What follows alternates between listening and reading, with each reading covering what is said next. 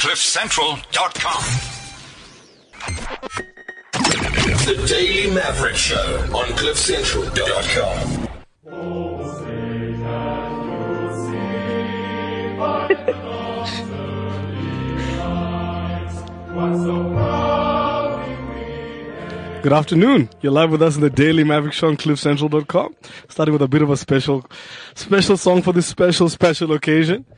Is it the dawn of a new era for America with, with, with President Hillary Clinton, or is it the beginning of the Hunger Games with upcoming President Donald Trump? We will find out soon enough. Before we get to that, Greg Nicholson, how are you doing today? I'm very well, thank you.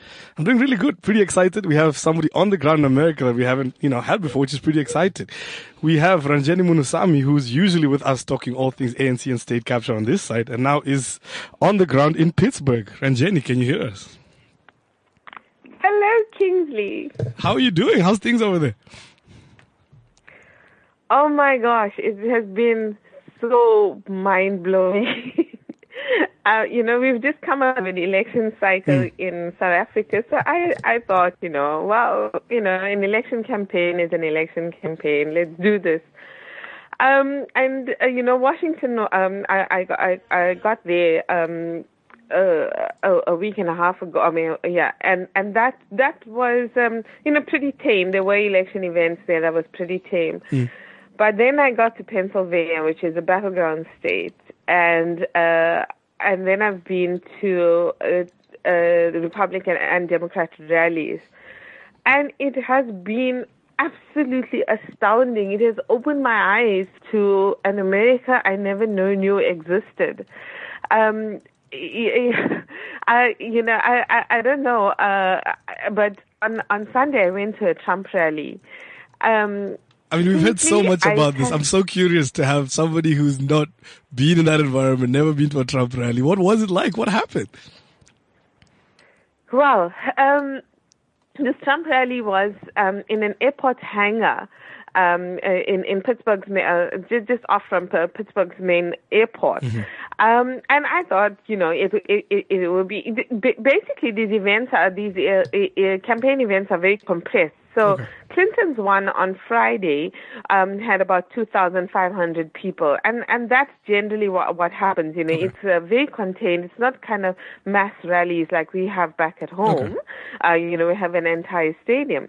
But um, the Trump rally, when when we got there um, uh, late afternoon on Sunday, there were there were already a long queue of cars, and the queue of people, um, you know, waiting to get into the venue was already snaking right around the block. So eventually, about nine thousand people turned up. Um, they said there were there were about three thousand people waiting to get in. They couldn't fit into the venue, but it was like um, a religious uh, uh, event. You know, it was like a evangelical kind of revival.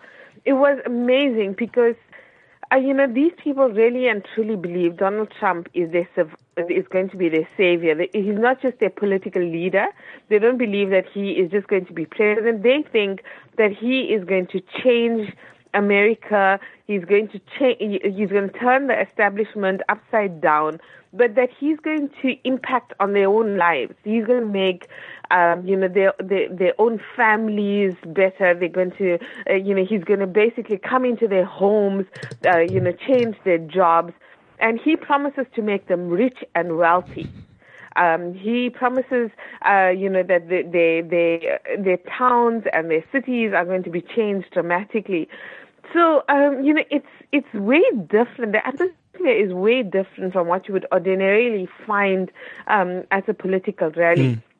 Uh, there's a lot of children and um, a lot of teenagers, which also surprised me. You know, I had this impression uh, that it's kind of a middle-aged, um, a, uh, you know, white voters um, that support Donald Trump. And yes, they're all white. I was the only black person in that venue, which really scared me. Um, there is also a lot of hostility against the media. From the moment I walked in there, um, people shouted at you, uh, that, you know, when while they're standing in the queue, they shout at you. And while you, you pinned into uh, an area, designated area, uh, for the media, and throughout people insult you, um, you know, they call you names. Uh, so it was really scary. Um, you know, as a journalist, I've never experienced anything like that. I mean, a lot of the, the think pieces and, and, and that we read about Trump and his campaign, they talk about um, sort of this white middle-aged America and a lot of men who, who feel like sort of things have escaped them with the Obama presidency, with the increased focus on diversity, um, that they, that they see the Trump campaign as a, as a chance to sort of reclaim their place in, in the social hierarchy. Did you get that sense on the ground? Yes, there is that sense, but there there is a uh, I don't know uh, uh, you know it's it's not just um, a sort of aging white mm. men. Uh, while there, there are many of those, uh, there's a startling number of women. Um, they have their own banners mm. which say "Women for Trump," um, and and they they believe that um, Mr. Trump has just been treated rather unfairly. Um, they believe that is a, he is a, a, good human being, that he has given up his time. He, they, they, they, you know, they kept saying things like, you know, he's a rich businessman. He doesn't need things like this. He's doing this for us. He wants to make our lives better. He loves America so much. Um, and look, there's a, there's a heavy leaning on um, uh, you know America's um, uh, kind of um, uh, you know the military history, the the, mm. the the the wars that America has engaged in, um, the veterans that have fallen, the veterans have that have served their country. Um, they believe that um, you know this is a, a, kind of new mission for them. Um, you know, for the veterans of of America to stand up now against the, their own establishment, and even that is quite frightening mm. um, because many of these people, and I've seen signs around the Trump rallies that says uh, know, that say keep keep calm and carry guns, um, you, uh, and, and, things like that. So, um, you know, it's really worrying um, what will happen from tomorrow when the results come out, because it, I think it's pretty clear that Hillary Clinton will win unless there is a major upset today, and um, unless all the polling has got mm. it wrong. Um, but you know, when you see that kind of passion on display, where men and women and children turn out in large numbers, mm. um, and you know, are, are, so emotional about this election, you have to wonder what happens from tomorrow. How do they go on with normal lives? You know, how did they just kind of click back to who they were before this campaign started, um, and, and accept Hillary Clinton as the new president? I mean, I, am I'm thinking about the, the, the messaging that the different the different uh, candidates are going into this final day with. You said you've been to both both rallies on both sides, and are they are they focusing more on a hopeful message? Are they focusing more on the doom and destruction that happens if they don't win? Are they are they insulting each other, or are they more focused on the individuals themselves? What what themes are you seeing in terms of their messaging? Well, very, there's a very different texture to the Republican and Democrat mm. rallies. Hillary Clinton, in the last lap of her campaign, was trying to focus more on a positive messaging, okay. saying that she will be the president of all people, not only just the people who voted mm. for her. Um, and last night, uh, for example, there was a massive rally in Philadelphia um, with um, Clinton appearing with uh, President Bill Clinton and her daughter Chelsea, as well as President Obama and Michelle Obama. It was quite spectacular. Um, and, you know, her messaging and, and all the messaging there um, was kind of an embracing message, you know, that, um, you know, they can kind of heal the United States after such a polarizing campaign. Um, but uh, the the feel at the at the Republican rallies are completely different. Mm. There's a lot of insulting. There's a lot of vitriol. Um, Donald Trump is constantly on the attack uh, against Clinton, against the Democrats, against the media. Um, that, that has, for me has been really, really shocking. Is um, you know how much um, uh, Donald Trump has bl- blames the media, um, uh, you know, for, for the way the campaign has unfolded. He believes he's been treated unfairly. He believes the polling is all wrong and that he is going to win. He believes the system is rigged and mm. therefore the results won't be um, an accurate reflection of people's vote. Um, so yes, it's it's um, as I say, it's a it's a different uh, texture, and um, I think the, the the feeling that um, uh, the Republican and Democratic voters go um, to the polls with today um, uh, is going to be very different. People are voting for very different reasons. Ranjeni, we've heard a lot about how important, is, how important it is for the candidates to win in battleground states like Florida, North Carolina, Iowa, Pennsylvania, and Michigan, just to name a few. Now you're in Pennsylvania. What what sort of have your conversations been like with just average voters around Pittsburgh? Well, um, you see, um, in um, uh, Philadelphia and Pittsburgh are, are, the major urban areas in Pennsylvania, and there uh, there's a there's a strong uh, presence of uh, of the Democrats, and they they they, they tend to vote blue. Um, and uh, uh, Philadelphia, um, particularly, um, you know, is quite strongly Democrat. Uh, but Pennsylvania has been um, uh, Democratic voting generally, but the entire area in between, and um, you know, it's uh, it's not really rural areas, but you know, places outside the major urban areas are very, very red, and that's what you see as soon as you drive out of the cities is you find very uh, strong uh, Trump um, uh, uh Trump support so, uh, uh, supporters in these areas. Um, there's one woman just outside of um, Pittsburgh who's converted her entire house into a Trump house. Um, she's painted, she's erected um, this massive cardboard cutout of him outside a house, and people have been coming from uh, thousands and thousands of people have been flocking to this area just to take pictures at this house. Uh, and some people have actually um, come to take their Christmas card pictures outside this house. Uh, you know that is the dedication to to to Donald Trump. So um, it's been a difficult state to read in this election, and that is why there's been such a high presence of uh, of the candidates here. Um, you know, Mike Pence uh, Trump's running mate has been in and out of um, Pennsylvania. I was surprised that Trump came on Sunday, um, but he, I think he believes that he can swing um, Pennsylvania red. Um, and and Clinton has been here twice in in three days. Um, so yes, it, um, they they do believe that um, uh, that a massive turnout I think will, will, will change the voting patterns of the state. And uh, Trump really believes that um, the push from the areas outside the, the urban centers in uh, Pennsylvania will change um, uh, the, this um, uh, the state to uh, to the Republican. It really feels like with this election being so polarizing that just the divisions within American society must be palpable there. Is that is that sort of how it feels, or or beyond beyond everything we see on TV and the newspaper headlines, is everything sort of you know quite normal? Oh no, uh, uh, Greg, it's anything but normal. It's um, it's an extre- extremely abnormal situation, really, um, because people are so impassioned about this election. Um, you know, on, uh, on Clinton's side, particularly among women voters, this is a major de- deal for them. Um, you know, to, to have a woman in the White House, mm. and uh, you know, there's a sense of history about this.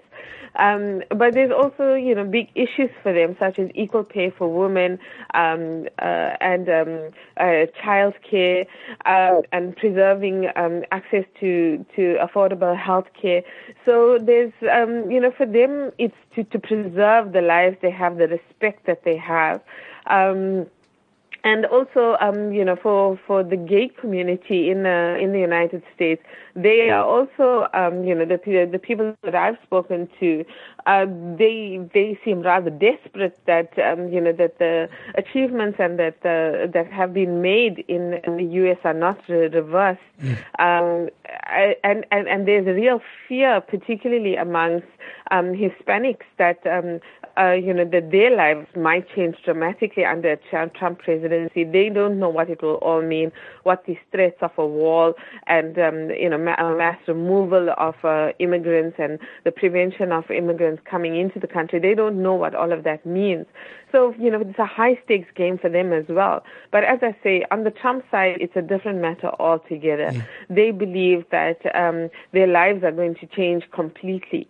Um, you know, when they say make America great, I, I kept asking this question, what do you mean? What is great? And the great they're talking about, I mean, some of them say it's at the time of Abraham Lincoln. Others say it's the, the, that America was great in between the 1950s and the 1980s.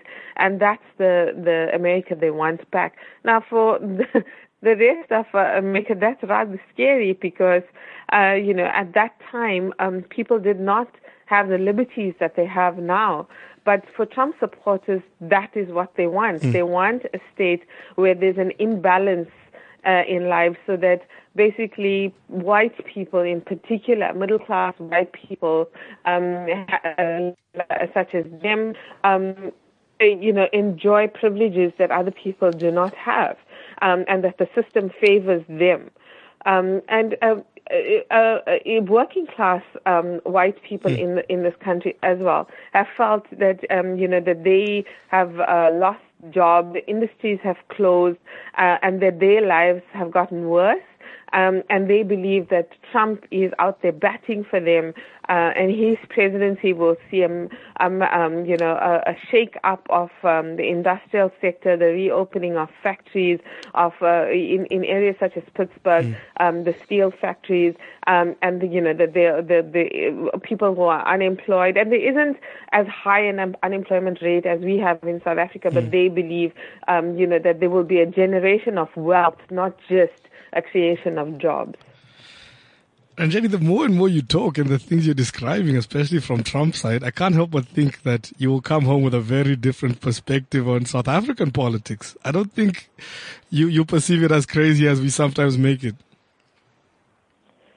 You know, when uh, I left home, I was so uh, despondent and afraid because, you know, I, I, when I left home, Pravin Gordhan was still uh, about to be charged, mm. uh, and I didn't know, uh, you know, with my the, the few um, rands that I was coming to the U.S. with. what they were worth, you know, whether I would be able to survive in the United States uh, or if our rand was going to tank completely once um, Pravin Gordhan appeared in the dock.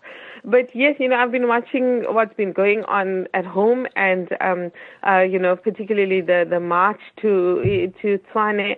And, um, you know, it, uh, I, I think, yes, uh, I, I, I do have um, a new kind of hope that um, uh, things are not as bad as, as we think we, they are in South Africa, mm. that basically the whole world is really messed up. Um, you know, uh, you ha- sometimes people have this vision of uh, the United States being utopian, uh, you know, being the kind of vision that we see in um, in uh, in the movies and um, in our favorite serials and you know that um it's all about hollywood and um uh you know people live generally good lives and then there's all this political theater mm. going on and it's just entertainment but it's really terrifying for people here uh, you know what can happen to their country um under both presidencies because under Trump presidency I think the way of life will change completely for Americans, and I think that America's relationship with the world will change completely. Under a, a, Clinton presidency, there's so much divisiveness and polarization that I think you know that the the the the ethos of the country has been shredded and um, people don't know. There's, there's a lot of uncertainty about what happens. There's also fears about perhaps there, there could be violence um, um, and, you know, some people rejecting the hmm. outcome of the election. And, you know, when you look at what we've been through back home, um, you know, we uh, we we came through um, uh, a very divisive local government election yeah. campaign.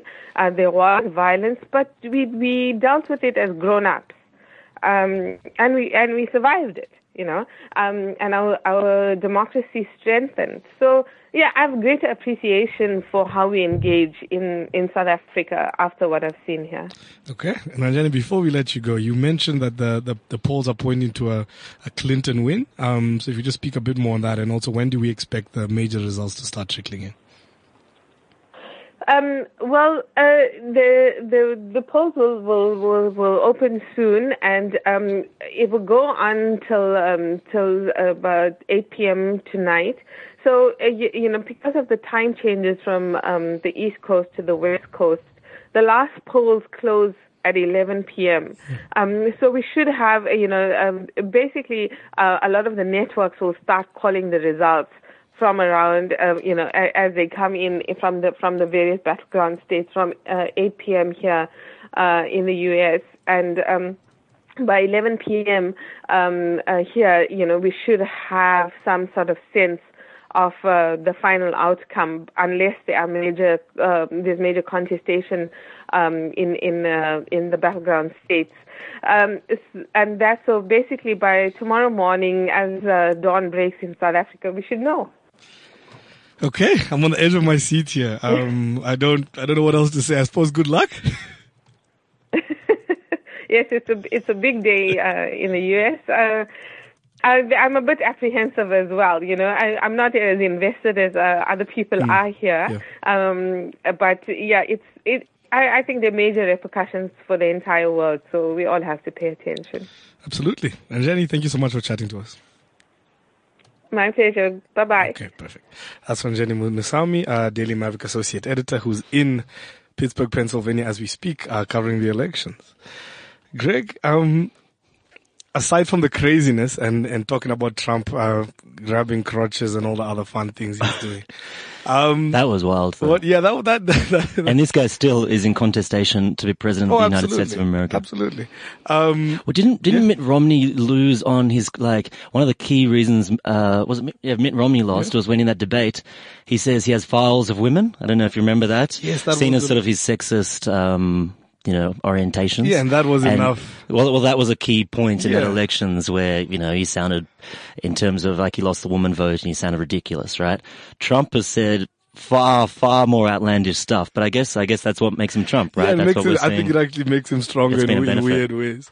Um, and on our side, we've actually had quite the roller coaster also. I remember, I mean, just after we went off air last week, there was a lot of conversations around the state capture report. Um, will it be released? Will it not be released? Um, would, would Zuma's legal team make sure it couldn't be released? And there was this massive, massive buildup. And then before you had it, before you know it, the thing we've been talking about for so long, the Thuli Madonsela legacy, some might say, was eventually released. I mean, do you, do you remember that sort of build up in anticipation in going Yeah. into the courtroom? No, it was hectic. So I think now talking about the state capture report and local politics here, just after hearing Ranjeni speak about just the craziness that's happening right now across America, um, it definitely does seem, you know, like Yeah, it doesn't we'll quite seem fine. as extreme, right? But no, definitely. So I wasn't in the courtroom that day. I was um, on the streets with the economic freedom fighters marching around Pretoria, Mm, the, the, the. Tshwane CBD. Um, and even then, you just had this feeling that, you know, something big is about to happen. So inside the courtroom, um, the, the lawyers for, for opposition political parties, um, were fighting Jacob Zuma, President Zuma's attempt to interdict the state capture report from release. And so this time I'm running around. It's so hot around the streets there. And these guys are, you know, some of like just they split up into all these different groups, the EFF supporters, and shut down the whole city on all the different sort of entrances and exits. And so you're running around with them, running around with them. And then at some point while I'm running around doing this, I didn't think the court issues would end that day No, or, you know. not. Yeah. And then I just get told that no, actually President Zuma has, he's, has withdrawn his application to interdict the, the release of this Hmm. report. And so I'm asking, so what happens now? And then about 20 minutes later, someone says something like, it's going to come out by 5 p.m. Today. it. And it's Like- like, what? I think we all were like, what do you mean today? Yes, You mean today? Yeah. It was almost like everyone wants this report to come out. Uh, the media, of course, journalists, civil society, and just um, politically active citizens, Citizens, absolutely. have been so keen to just see what this thing says because it's been building up for so long. But then when, when we heard it's going to come out within a few hours, I was like, we're not ready. yeah, Wait, what? like, like, we need more time. I need to be sitting in the Yeah, office with a coffee and a highlighter or something yeah. like that, right?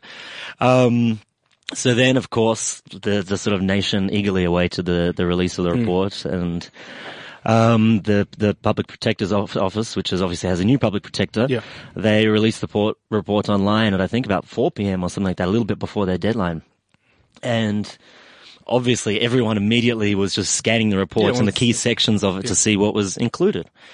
And I think the initial reaction to the report was um, somewhat muted, uh, muted. I think with, I think people were hoping, or critics and stuff like that, and and even those those who just like drama because it's built up so much. Everyone was sort of expecting after you know a few months of investigations, after what um, Public Protector Thuli Madonsela found in her Nkandla report into upgrades of President Zuma's home.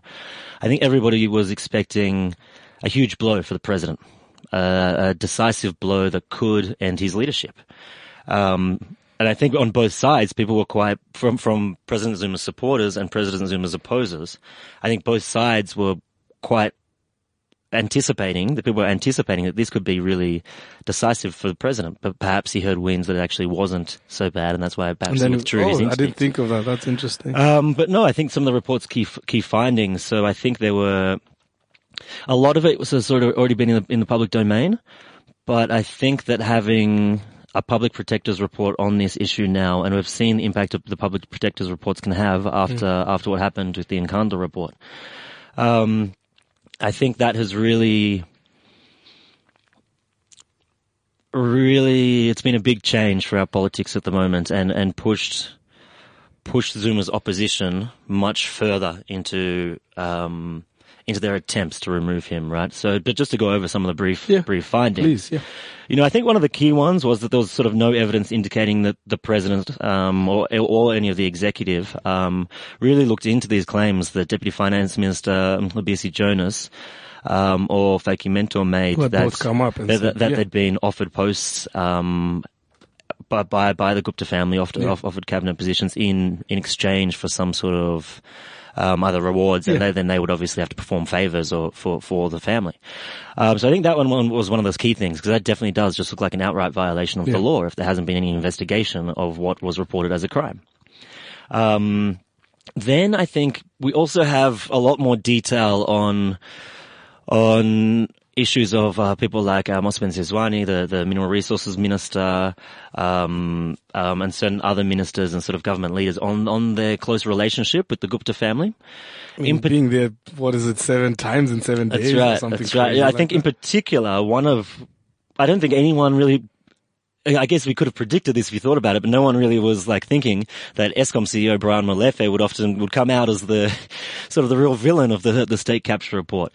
Because what, um, Thuli Madonsela did do is she looks quite in depth at, at how the Tegeta, um, Tegeta, the Gupta link Tegeta company ended Yeah. up buying uh, Glencore's Optimum mine, uh, and then and then the contracts that Tegeta then got with Eskom, and all of these sort of murky details that sort of happened in then that really does look like number one. That Eskom, um, led by Brian Molefe, who she established, has a very, very, well, quite a close relationship with the Gupta family.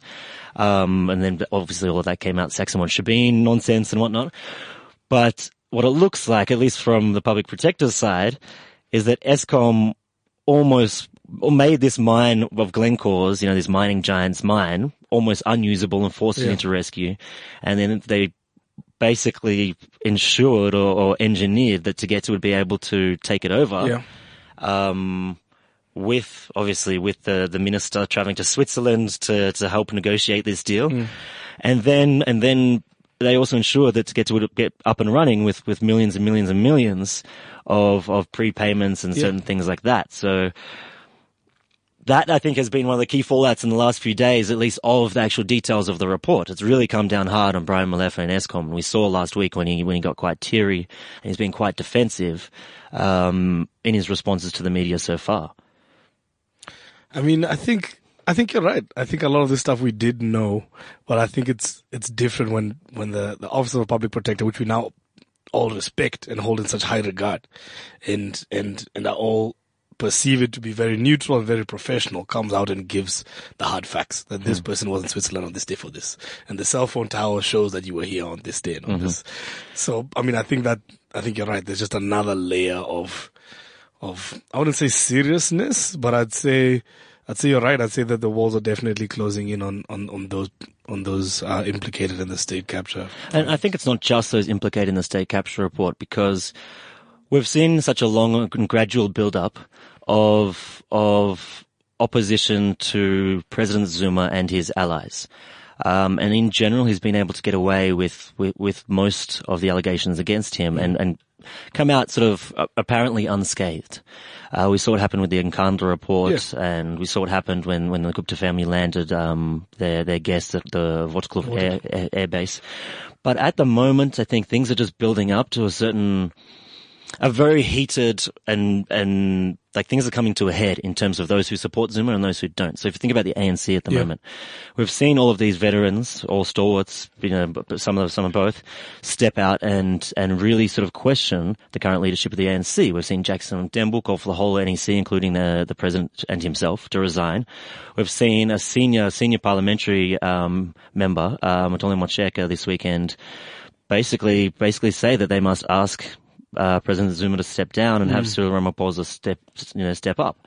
Uh, we've seen uh, the Union Nehawu also say that President Zuma should resign. Um, we're seeing this sort of build up, and then you've also got obviously within the ANC people like the Gauteng um, um, provincial leadership who are very very against um, uh, Zuma's leadership. Absolutely. I think they were at the So- Save SA. Some of them were at the Save That's SA right. That's right, march, which is pretty much against state And so we're seeing, I think, with as as the evidence or, or, or the implications of wrongdoing and maladministration mount, we're seeing the opposition forces grow and swell, and then that's just within within the alliance. Obviously, mm. the SACP is also is you know really questioning the president at the moment, but then outside outside of presidents outside of the ANC. We've also got, you know, remember what happened to the EFF and how they responded to the Nkandla report. They caused you know, they, they did not let the issue go. that's where Payback They the shut down the from. National That's where- Assembly yeah. again and again and again. They marched on the streets. We've seen the DA just continually sort of more, more, not in terms of action, but you sort of raise its, raise its voices and just, um, my money, we've just him pillory Yeah. President Zuma every single chance he gets. And this week, and I think you see what the DA is trying to do right now. This week they're going, they're, they're hoping to discuss the, um, a motion of no confidence Absolutely. in the National Assembly Yeah. for President Zuma. Obviously, what's going to happen is the ANC, once again, when these motions appear, the ANC will rally around the president because, you know, they don't want to be told by the opposition what to do. But then that's going to smear the ANC worse because now, you know, it's the, the, now they, they You know, will all the like- people who defended this person. That's right. That's right. And so, so the DA will now be able to or taint them with the same brush. Um, Yeah, I think finally, I'm just curious about the on the report specifically on the recommendations. Do you um, do you see that still being an important part of the process? It going through through having actually having a sitting judge going through it and and, and Yeah. going deeper into some of the the findings, or do you think this what we've heard so so far is enough to really cause enough cause a lot of issues? No, I think I think what plays out now will- be really interesting. Obviously, so that was the key recommendation that, that Madonsela left is that um, a commission of inquiry be be appointed with with the chief justice appointing a judge to lead that commission of inquiry, Treasury giving adequate resources, and also this commission having the same sort of subpoena and ev- evidence gathering powers as the Office of the Public Protector. Now, if that goes ahead, um, sort of barring a review or, or sort of we'll see what happens, or, or a court challenge to, to the public protector's powers to actually set the terms of a commission of inquiry, because that usually falls under the presidency's responsibilities. Um, I think in a, either in a review or if this, if this sub, like what seems like there will be a quite independent inquiry will go ahead. I think things are only going to get worse for those implicated in this report and their networks because it even has broader, broader investigatory powers and probably more time. Well, it's only got six months, so maybe not much more time, but it will, it will put a lot of people on the dock and, and public, people implicated in these reports will be publicly questioned day after day. They will come under heavy scrutiny. And I do not think that will be good for both allegations of of misuse of state power or corruption, as well as for ANC um, leaders as the perception that really affected them in these local government elections of just this arrogance and distrust. I think I think if this inquiry goes ahead with these issues and we have the same leaders who are sitting there, you know, on TV being faced with these extremely critical questions, I really think it will it will be a, a, a negative for the ANC come 2019 elections. There you have it. Um, the drama that is national politics here continues, and we still, of course, have the situation between the Hawks and the NPA and the finance minister, and that's something that we'll make sure to keep talking about and watching.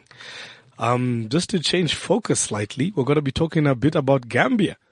Uh, the West African nation that has elections coming up in December, so in just a few weeks.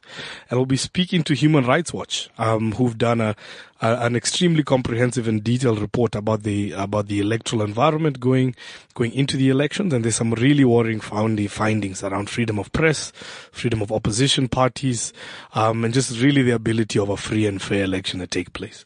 For this, we'll be speaking to Jim Wormington, who's a researcher in the Africa division with a big, big focus on West Africa. Jim, can you hear us? Yeah, I can hear you very well. Thanks okay, for having me.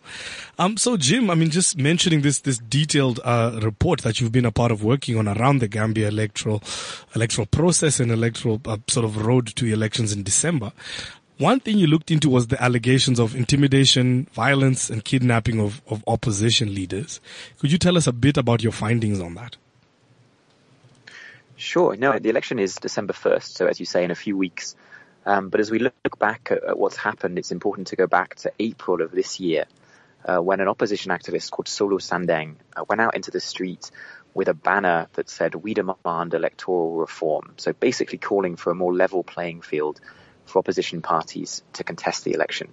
The sort of thing you see routinely in South Africa or, in, in, more freer countries. Uh, but in that case, Solo was arrested. Uh, he was taken to the headquarters of uh, Gambia's intelligence agency, and later that night he was beaten to death. That led to a much wider crackdown on members of Solo Sandeng's party, which is called the United Democratic Party, the largest in Gambia, uh, including the arrest of the party's leader and much of its executive, uh, and then 30 members of the UDP, including the leader, were sentenced to three-year jail terms, basically for having gone out into the street peacefully uh, and to demand justice for the death of, of Solo Sandeng. So this is a situation that has been certainly worsened since April, but it's also important to point out that President Jammeh has been in power since the 1994 coup. This is the fifth election uh, that he's contested, and each time there's been a pattern that as the election approaches, there's a wider crackdown on opposition and, and really any dissenting voices. So it's a, a, situation that is becoming critical as the election approaches, and we'll be watching very closely in the next few weeks.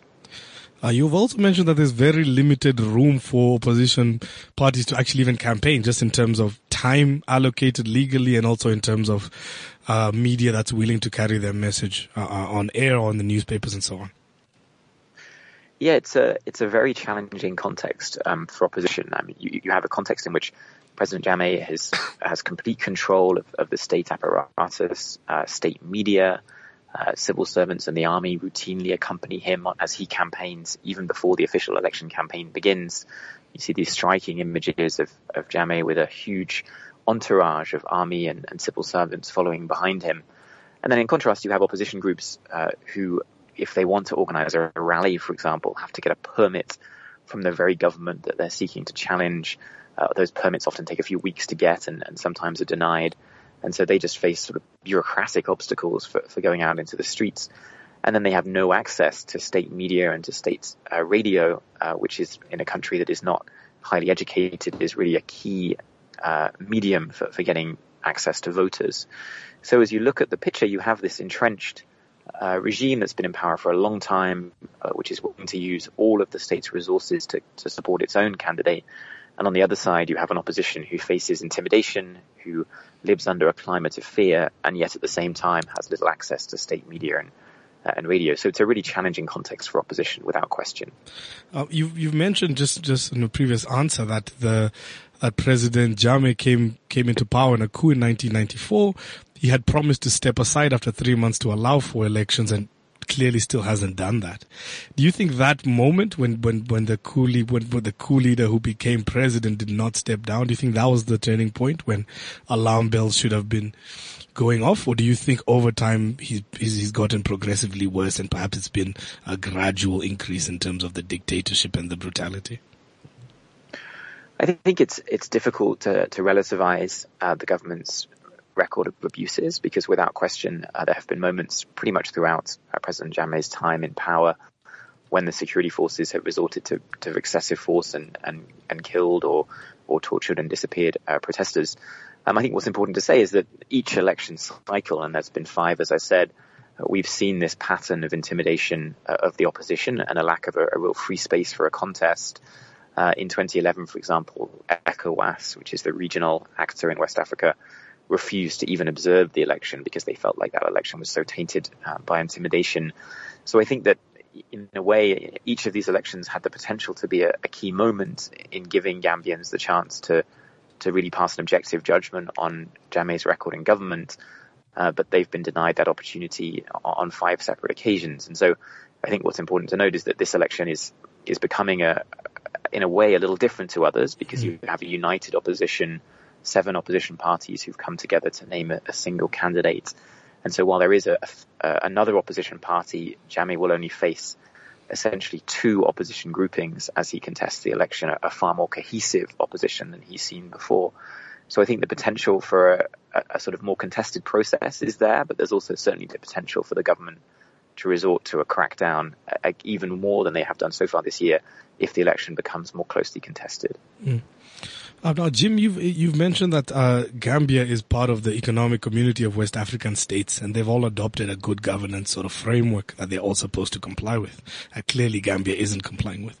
Um, what do you think is the role of of these other member states uh, uh, in West Africa of putting pressure on Gambia to to comply and, and sort of free up the electoral process? Um, what what do you think is their role in that, and how effective do you think that could be as a as a as a as an incentive, or suppose disincentive, to continue as they've been? Well, first of all, I think they have a, a huge role to play. Um, I think that ECOWAS is, a, in, in, many ways, is a very progressive regional grouping um, with the ECOWAS Community Court of Justice, which has a, a, strong human rights jurisdiction and has passed some really important human rights cases, including, for example, on the disappearance uh, of journalists in, in Gambia. Um, and the Good Governance Protocol was a real commitment. It was supposed to almost be kind of a constitutional document for West Africa that sets out the rules, for example, on elections, that there shouldn't be coups and that elections should be free and fair. So given that commitment, we're basically asking, and many Gambians are asking ECOWAS to, to live up to the reputation that it has to some extent deservedly built. Uh, that means making very strong and robust statements uh, against Gambia, including by other heads of state in ECOWAS. Uh, we haven't really seen that yet. In the June ECOWAS heads of state summit, they called on Gambia to respect, for example, the rights of opposition, but didn't really condemn what had already been a, a pretty atrocious year for human rights in Gambia. Um, and then, as with many countries that, that work on Gambia, it's important for them to go beyond just robust rhetoric and really move towards something that demonstrates to the government that human rights abuses have real consequences. Um, for example, ECOWAS, if there is a violation, as you rightly say, there clearly is, of the good governance protocol, mm. ECOWAS does have sanctions that it can apply against Gambia including even suspension of Gambia from uh, ECOWAS decision-making bodies or failures to back uh, Gambians for international posts in the UN and, and other uh, bodies, it's absolutely clear in our opinion that given how little impact has been had so far from the sorts of statements that we've seen from ECOWAS, but even from from the AU and the European Union, the US, that, that the government isn't going to change purely on the basis of statements. And so at this point, it's important that people look towards sanctions. Um, and, and just on this, on the topic of, of regulatory bodies and continental ones, what do you think about the role of the African Union? Um, they've sometimes come under fire for inaction on Ethiopia, Burundi, or just not, not being tough enough and not willing to, for different member states and presidents not willing to, not being willing to condemn each other and, and come out strongly against each other. Um, do you think there's a role for the African Union to play the, in this? No, absolutely. There is um, certainly as a sort of backup and a, and a complement to what ECOWAS itself yeah. is doing as the regional body. I mean, in some ways, Ban- uh, Gambia is quite a specific case for the AU because the African Commission on Human and People's Rights, sort of a, a court-like judicial body uh, that oversees the human rights record and sort of supervises the human rights record of, of African states. That's actually based in Banjul. The African Charter on Human and People's Rights is known as the Banjul Charter. Banjul being the capital of Gambia. So there's a real sort of obligation on the African Commission and, and on the AU, who, which it's part of, to be almost particularly diligent on Gambia, so that the fact that the Commission is not based there is not this huge contradiction given Gambia's human rights record. Uh, we've seen in April uh, that the African Commission did make a, a, strong statement on Gambia. They should continue to do that, and they should be stronger in, in arguing that the AU itself uh, and the groups of states within the AU both make stronger statements like ECOWAS on Gambia, but also start to apply real pressure uh, on Gambia at the Peace and Security Council, for example, to, to take action to address these these human rights abuses. Um, and next, just on the topic of the international community, I'd like to ask about uh, the, the, European Union and and the, and, and the US. Um, you, you, mentioned in your report that the EU has has taken some steps in terms of sort of withdrawing some development funding from the government and channeling it through non-state actors. Um, do you think those kinds of measures are effective. So the EU and the US perhaps either withdrawing completely or diverting funding to Gambia, or some kinds of travel bans um, and any other sanctions. Do you think those kinds of measures would be effective in terms of getting getting the Gambian electoral process to to open up? Well, as I say, we certainly feel that at this point the, the rhetoric and, and condemnation of, of countries is important, but it but isn't enough. Uh, Human Rights Watch doesn't, in this case, um, argue that there be economic sanctions on Gambia. Those, as we've seen in other countries, tend to affect ordinary Gambians more than they affect the elite and, and the government. Uh, but we certainly think that things like uh, asset freezes for government officials that are implicated in human rights abuses, uh, travel bans would be very significant. I think in some ways Gambia sort of represents perhaps something that we've seen in other countries where you have uh, the EU and the US uh, taking a, an engagement approach, trying to have dialogue with the Gambian government, thinking that they can very slowly move President Jammeh and his uh, entourage towards a more open and progressive human rights stance. But in reality, we're looking here at a, a, a, government that's been in power for 22 years, where there's been this sort of cycle of, of an election, abuses before an election, and then an attempt to engage Jammeh when the, the election is over. And it's clear at this point that that approach just doesn't work, uh, and you need to have something that you that you're holding as a backup to the rhetoric that you're that you're saying, and some sort of, of stick, if you like, to, to follow the carrot.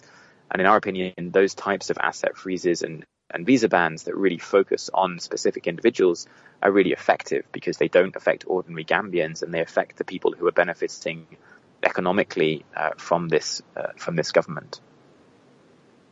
Um, Jim, um, the more we talk about it, it seems like a, a really, really tough situation. I mean, in the most mildest terms, it just seems like almost unresolvable. I mean, you have the president saying Ban Ki-moon can go to hell, calling Westerners vermin, saying he's going to bury people nine feet deep. How, how hopeful are you that, that, that we will see electoral reform and, and, and a decrease to brutality and the killings and kidnappings in the, in, in the future?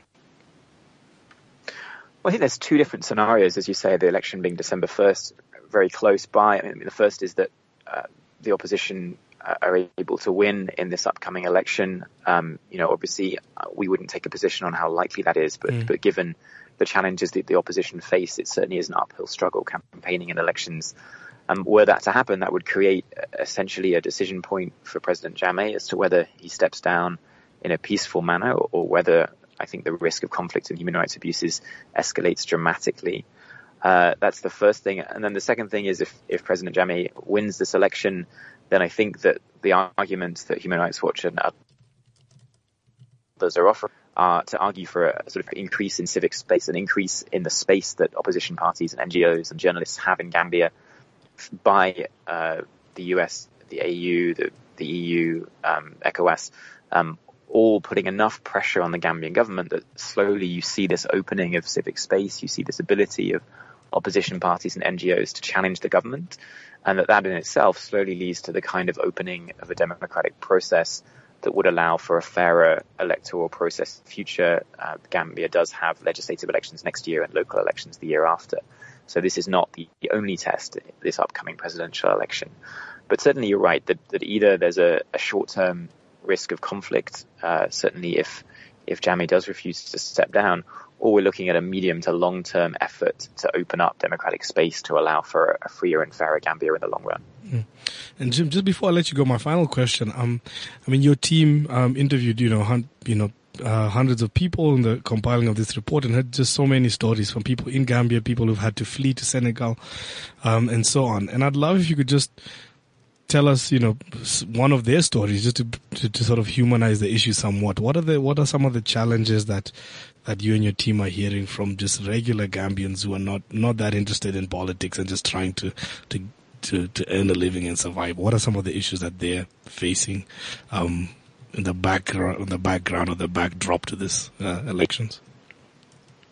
Sure. I mean, I think perhaps the most powerful story, which I can also connect to ordinary Gambians, is, is that of Fatoumata Sandeng, who was the daughter of Solo Sandeng, who was the opposition activist beaten to death in April, which really began this latest crackdown. Um, her family, and she has eight siblings and a, and a mother. Uh, her family immediately went out onto the streets to call uh, for their father's body to be released and for information about how he died. Information that they still haven't had, and they still haven't had the body. Um, and then the police visited their house and threatened them, and they were forced to leave Gambia, uh, leave the country that they had their uncles and aunties and, and relatives in, that they knew.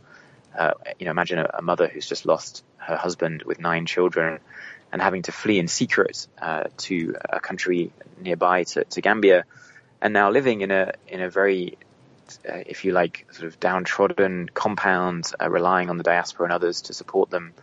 Uh, just a, such a, stark change to a very middle class, successful family who, who, had just by chance become political activists, and the impact on them of, of the death of their father and the subsequent intimidation that they suffered by the police has been extraordinary and, and really both tragic to witness, uh, but incredible because the family shows such courage and grace um, given what they've been through.